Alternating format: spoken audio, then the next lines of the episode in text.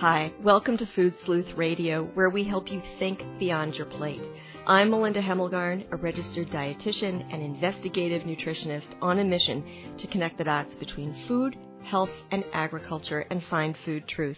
And today it is my honor and pleasure to welcome Deborah Madison. She is a chef, a cooking instructor, the author of 14 cookbooks, James Beard Award winner. She has worked with Alice Waters at Chez Panisse. She was the founding chef at Green's Restaurant in San Francisco. I am sitting here with two of Deborah Madison's books. Vegetarian Cooking for Everyone, which is probably the one that has made her most famous. It was originally published in 1997. It has been republished now as the new Vegetarian Cooking for Everyone and her latest glorious book called Vegetable Literacy. So Deborah, welcome. Thank you so much. It's a pleasure to be here. Well, I was explaining before we started the interview, I had a little confession, and that is that I picked up Vegetarian Cooking for Everyone at a library sale. And little did I know what a treasure I was going to find there. Every single recipe that I've made out of that cookbook has been simple, elegant, easy, and delicious. And I have to say, I really do believe that this is the cookbook for anyone who is really based in plant based diets. And as a dietitian, of course, that's what we recommend for good health. And as you describe in this book, you don't have to be a vegetarian to really enjoy and appreciate this book. You can serve meat with any of these dishes, but I would liken it to the joy of cooking, only vegetarian style. So let's just step back a moment and ask a little bit about how you found cooking. And so, where did you grow up? I grew up in Davis, California, which is a university town in the Central Valley of California. And did you have a garden? Did you cook as a child? Well, a little bit. We did have a garden. My father was a botanist and formerly a farmer and it was so amazing, I think, to him to be moving from upstate New York to California where you can grow just about anything. We always had a wonderful garden, which was a good thing too, because there wasn't very much in terms of variety, especially in produce and in the supermarkets, and it was before farmers markets. So having that really helped a lot. Um, what was your other question? I'm sorry. Well, I wanted to know a little bit about your history as a child. You know, where you grew up and how you got introduced to cooking. Did you cook well, as a child? my my mother was actually a pretty indifferent cook, and she just had other things on her mind. Let's put it that way. But she and my father took a sabbatical, and when they went to Europe, they farmed all us kids out with different people, and I went to live with a botanist and his wife who had no children, who had discretionary income, who had lived a lot in France, and who really enjoyed good food and wine. And I was 16 and that was really my introduction to good food and the idea that food was supposed to taste good, which was kind of a surprise to me actually. Yeah. What a serendipitous opportunity. Yeah. But I have to say, even though I got very interested and I liked to cook and did it a little bit out of self-defense, my interest in cooking kind of would rise and go underground, rise and go underground for a long, long time. I mean, for 20 years or so before I really got engaged. So I'm assuming that as a child eating at the family table was not the same as when you went to live with this other family. Yeah, it was nothing like it. yeah. Well, you know, it's interesting because in your book, in Vegetarian Cooking for Everyone, which I really cannot recommend enough, you talk about the importance of the table and sitting together. And again, this book was first published in 1997. That's the version that I have. And you make the recommendation to turn off the TV. And now, of course, people are bringing all kinds of electrical devices to the table, which I'm sure irks you as much as me. Oh, I mean, it doesn't happen in our house, fortunately, but I suppose that does happen. It's it's bad enough to see people walking around in streets and and looking into their phones in restaurants instead of having a conversation. But oh my gosh, I hadn't thought of that. That Yeah. new horror. That's right. It really removes us from just the simple pleasures that you describe in this book. Okay, so what was your first cooking job? And I know you went to school at the University of California in Santa Cruz. What did you major in, and how did that progress to cooking work? Well, I majored in sociology actually, and I didn't even know what my major was because I was there at the very beginning of UC Santa Cruz, and we didn't really have majors that you chose from. I mean, you know, there were a hundred people in my graduating class. We didn't have grades. We wrote a thesis, but it turns out it's sociology, and had very little to do with cooking at all. I wasn't thinking about food. I was really thinking about studying a lot. So I didn't actually start to cook until years later. I was living at the San Francisco Zen Center and we needed a cook for our community and I don't know, my hand just shot up. I guess I thought it was maybe the most interesting thing to do and that I would like to do it, but I didn't really have much experience at that time. So it was hit the ground running and learn as you go and it was a very intense period. Well, I think that what I gleaned from reading the introduction of your first book was that you really understand the intuitive process of cooking and the intimate nature of food and your appreciation for having beautiful plates. They don't have to be expensive, but at least not eating off of styrofoam for goodness sake. Right. Yeah, I know. I did a photo shoot with a wonderful woman from Norway and she had just come from having Thanksgiving with her family and she showed me the pictures of it and they were all eating on paper plates. And they had prepared this huge feast which you know took a lot of time and work and money and then they put it on paper plates so no one would have to wash the dishes, I guess. And it was just so heartbreaking to me. I mean, I'm a dish person anyway, but there's something about a paper plate that that's fine on a picnic, but that's right. But if you're going to all this trouble, let's just carry it through and set a beautiful table. Your dishes can do so much to frame your food or to set it off and particularly people who are looking for a vegetarian main course say, but they don't want to go to a whole lot of trouble. Maybe they're going to make a stir fry or a pasta dish or have a good soup or something. If you use the right bowl, if you use a bowl with a rim, it kind of frames the whole thing and it brings your attention to it and it makes it strong.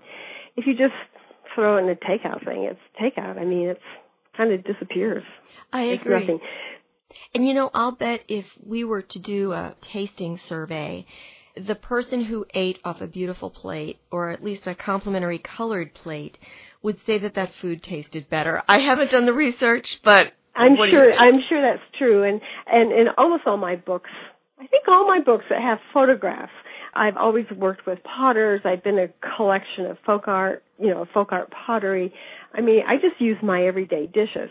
And sometimes they're from just Pier One or Cost Plus or something, and other times they're by a beautiful Italian potter. I believe in mixing and you know drawing from everywhere. It's not about the money, you know, but sometimes it's the shape. It's like you say, the color, the feeling that it imbues a dish with. That's so important because we eat with our eyes as much as with our other senses. Exactly. And you use the term conscious presentation, which I love, to accentuate taste and visual beauty. So I just want to thank you for recognizing that and hopefully maybe moving people back towards recognizing the importance of slowing down and making meals a celebration. Now, I want to also stay on this one book for a moment, if I may, The Vegetarian Cooking for Everyone. If I can interrupt, it's now The New Vegetarian Cooking for Everyone.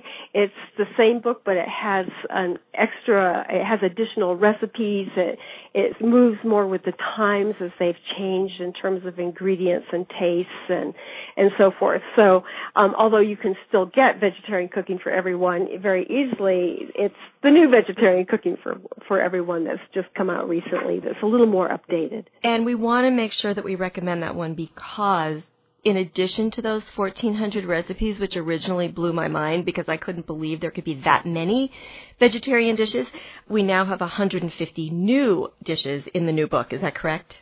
Yeah, I actually I just printed out the list and I noticed it's 211. oh, that's great. But you know, sometimes I mean a dish can be something that's very simple. I mean, you can have a sliced avocado and put some togarashi shichimi on it, which is a really wonderful, lively Japanese mixture of spices and citrus. And and maybe a, just a little t- few drops of sesame oil, and it becomes it's not guacamole anymore. You know, it's something else altogether. So many of these recipes are very simple little things you can do, and others are, are more evolved and elaborate. Mm-hmm. Now, I like that you talk about tools in the cookbook, and really it doesn't matter whether you're cooking meat or whether you're cooking vegetarian dishes. Tools in the kitchen are really important, and your favorite is? My favorite? or your most important A good knife. I, I always tell people I think it's very important, no matter what you're cooking, that you have a large cutting board and you have sharp knives. You don't need a lot of them, but you need a way to keep them sharp. And you need to give yourself plenty of room to work, particularly if you're centering on, you know, plant-based foods because they're big. They have leafy matters. They have stems. They have peels they just take room. It's different than seasoning a, a piece of meat and, and putting it in a pan. So I always recommend, particularly when I see people struggling on a little tiny board that was probably a wedding present cheese board, you know, right. with a dull knife. That's misery. You right. know, it's total misery. From there on out, well, it depends partly on the kinds of foods you like to cook, but you know, I'm not a big equipment person in terms of owning a lot. My kitchen's tiny, but I think it's important to have your few pots and pans, a mortar and pestle, your knives, your cutting board, a few things like that be really good quality because you're using them every day, mm-hmm. hopefully. Now, you've been identified as America's leading authority on vegetarian cooking. How did you find that path? When I was at the Zen Center, we as a group decided to be vegetarian. I grew up not eating a lot of meat, so that wasn't particularly problematic for me. I just wanted to cook. I was the head cook. And this was during the very early 70s, even the late 60s, when vegetarian food was a pretty dreary business. So I decided my mandate, my job was to make food without meat that was attractive, that was familiar, that, you know, that people wanted to eat and that made them feel good. So I really started kind of from the ground up. I mean, we didn't know anything. And the youth culture at that time generally didn't. It knew it wanted to change. And it bought lots of grains and groats and grits and stuff, but had no idea how to cook them. And so that was my job and I did it for a long time and, and ultimately opened Green's restaurant. So that was really introducing vegetarian food to a non-vegetarian public. Mm-hmm. Well, I think that as we face conditions of the day, such as climate change, and I think as we become more enlightened about our food system, I can see us moving towards a plant-based diet in a much bigger way. So I think that this is a perfect time for you to have come out with the new vegetarian cooking for everyone. Yeah, I I hope it is, and and I hope it it appeals to. There's a whole new generation of younger people now who are growing up and thinking about these issues, which have changed somewhat since I wrote it the first time, and hopefully it will serve to give them a sense of possibility in a world that's that's changing very radically mm-hmm. and is actually more open to plant foods than it was when I first wrote the book. Mm-hmm. Listeners, if you're just joining us, we are speaking with Deborah Madison. She is the author most recently of The New Vegetarian Cooking for Everyone and Vegetable Literacy. Deborah, I want to ask you a little bit about the way you organize your cookbooks especially with regard to vegetable literacy. I mean, I've never in my life seen a cookbook that is organized by families of plants. And I think that's what makes this book so unique, right? So there's a little subtitle under vegetable literacy that says Cooking and Gardening with 12 Families from the Edible Plant Kingdom with over 300 deliciously simple recipes. Yet again, an emphasis on simple and delicious. What made you think in terms of plant families for this book? Well, I've gardened for a while. I'm not a great gardener, I will hasten to say, but I have grown some food and been involved with the garden and I just started noticing similarities at a certain point and relationships. And I just thought, I think if we as a people began to look at plants that were related to each other, we might find that they have characteristics that are related to each other, and they might work similarly in the kitchen, and we might become a little less tied to a recipe. So, for example, if you know that chard and beets and spinach and amaranth and quinoa um, and a whole bunch of other plants that are, are more wild are are related to each other, and you might feel like, gee, I don't have any chard for this recipe, but I think I'll use beet greens because I happen to have a lot of those and I know they're related and guess what? They taste and behave pretty similarly to one another. So my hope was it would free people to be, you know, more comfortable being creative and in the kitchen because they'd have this basic knowledge. But also, I just think it's really fun to know more about the world we live in. I get a little irritated sometimes with, oh, it's so beautiful, or you go to the store and there's wonderful display of vegetables, but you have no sense of what's related to what. I mean, it's all over the map. It's, oh, this fits here, that fits there. If we knew the brassicas, if we knew members of the aster family or the sunflower family, and we saw them all together, we might just find we could think a little bit more creatively. Mm-hmm. And I should also mention that you have been involved on the Slow Food committees for biodiversity, as well as you've been on the board for Seed Savers.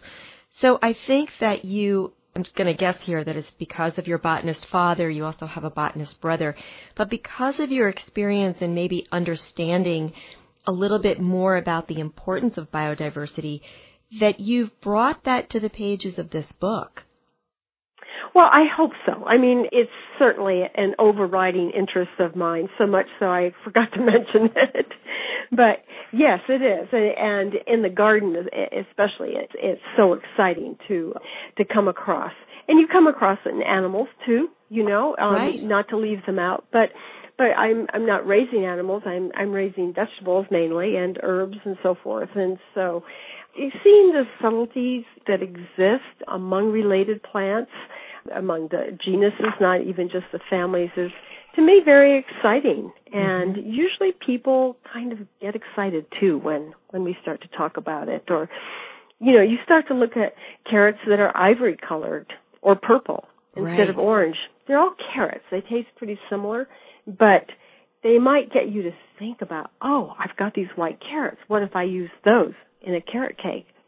And I do have an Italian carrot cake. It's very light. It's not like our usual carrot cake made with white or with pale yellow carrots. And it's lovely. It's not that you can't use the orange. It's just different. It's let's use what we have and see where we can take things. And often we can take them in, into realms we, we haven't visited before. Well, and I think that the real tragedy of so many of our supermarkets, especially in areas that are not maybe more urban markets or in communities where people have a higher level of education and income, you see more diversity in a supermarket. But there are so many communities in our country that really are desert like in terms of not having a lot of diversity. Maybe there's two varieties of apples, for example, or mm-hmm. you only have access to the orange carrot so that when you have the opportunity to go to a farmer's market and see a little bit more diversity, it's so refreshing and helping people not to be afraid of that diversity. Yeah, and giving them ideas about how to how to have a good time with it. For example, I was just in California and I was cooking at a spa doing a little demo and they had so many colored beets. They had every colored beet you can imagine. And, and I decided I would use them. So I used the pink and the yellow and the white ones, the delicate colors, the, the Chioggia, the stripes, to make a very spring-like looking salad that just, it's just all pinks and yellows and golds. And then I took the purple ones and I made a salad with them and I used the dark leafy greens as part of it. Okay, it's all beets, you right. know, but they gave you such a different feeling and such a different mood that and it's the same day. you know, it's not like I had to come back and do the dark ones later. It's just like if you use your eyes and you think about, oh, this is dark, dark red. These leaves are dark, dark green. It's, I mean, this is a, a, a wintry kind of thing. It's not about spring. And you know, so we can begin to to just think about things a little bit differently. Mm-hmm.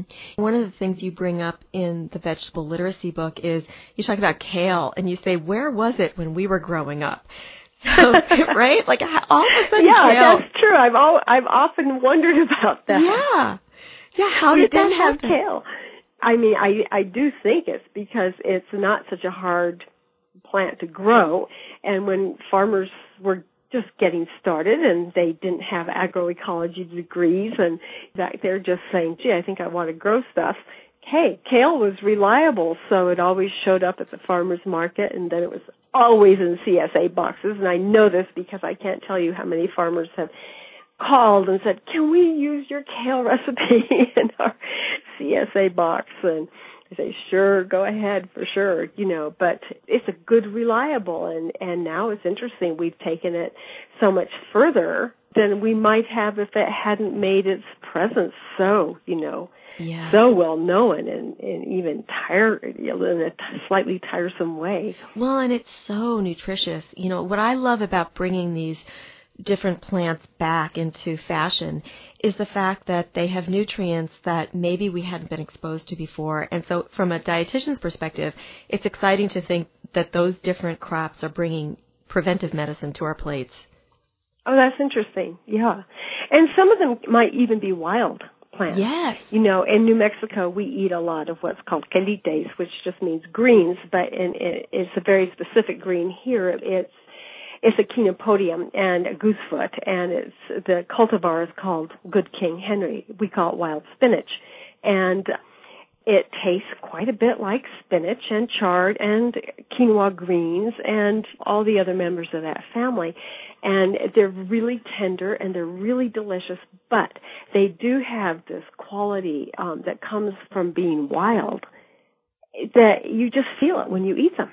Mm-hmm. I don't know. It's hard. Maybe you as a nutritionist can describe what it is exactly, but it's something strong.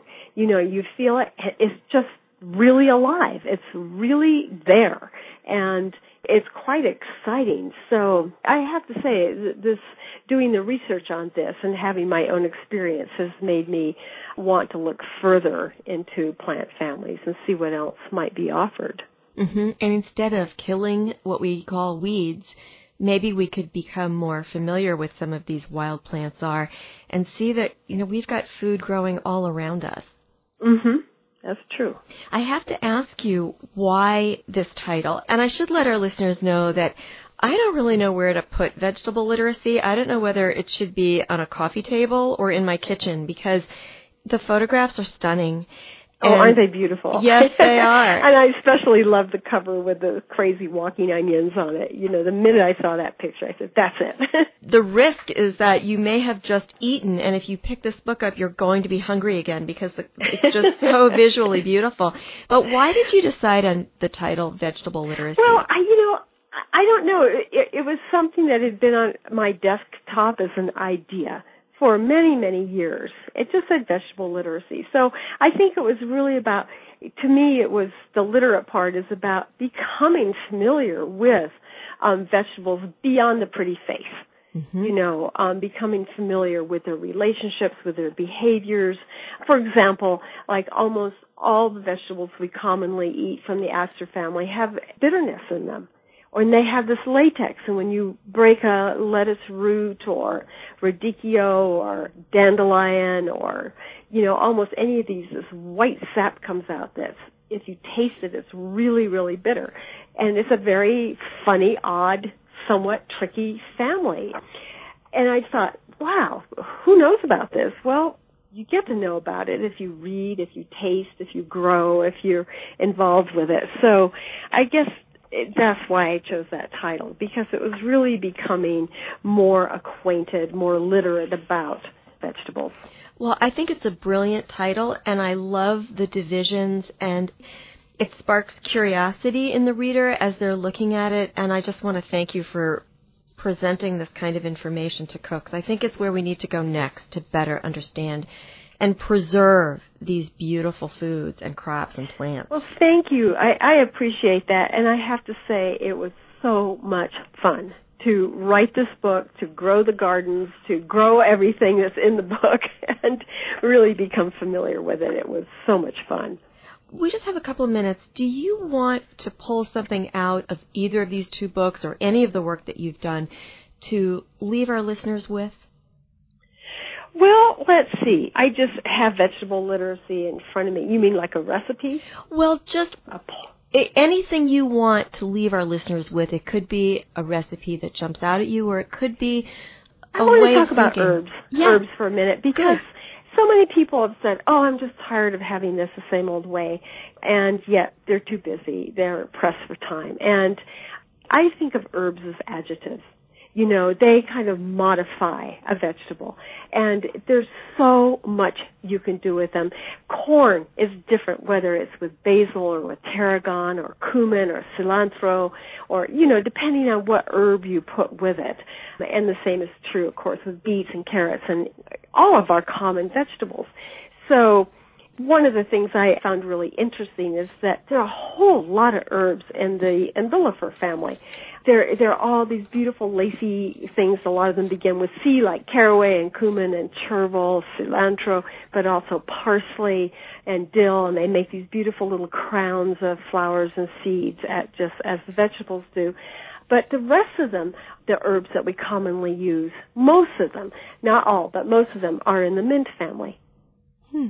Very and That includes, you know, some things that might surprise us, like rosemary and basil and sage, and there's just an awful lot of uh, of herbs and, and, and, of course, the mints themselves, thyme in, in that family, and it may be surprising, but if you have a chance to grow them or to encounter them and just put your hands through them and inhale, you begin to see that they're some shared characteristics, but they're individual characteristics that really come forward and they're the ones that do the work of complementing a vegetable. So I would encourage people to get to know herbs and whether they grow them in a little pot or they buy them at the farmer's market, there are various ways to do it, but they can do so much to to influence your flavors and your cooking. Well, I want to thank you for leaving us with that tip.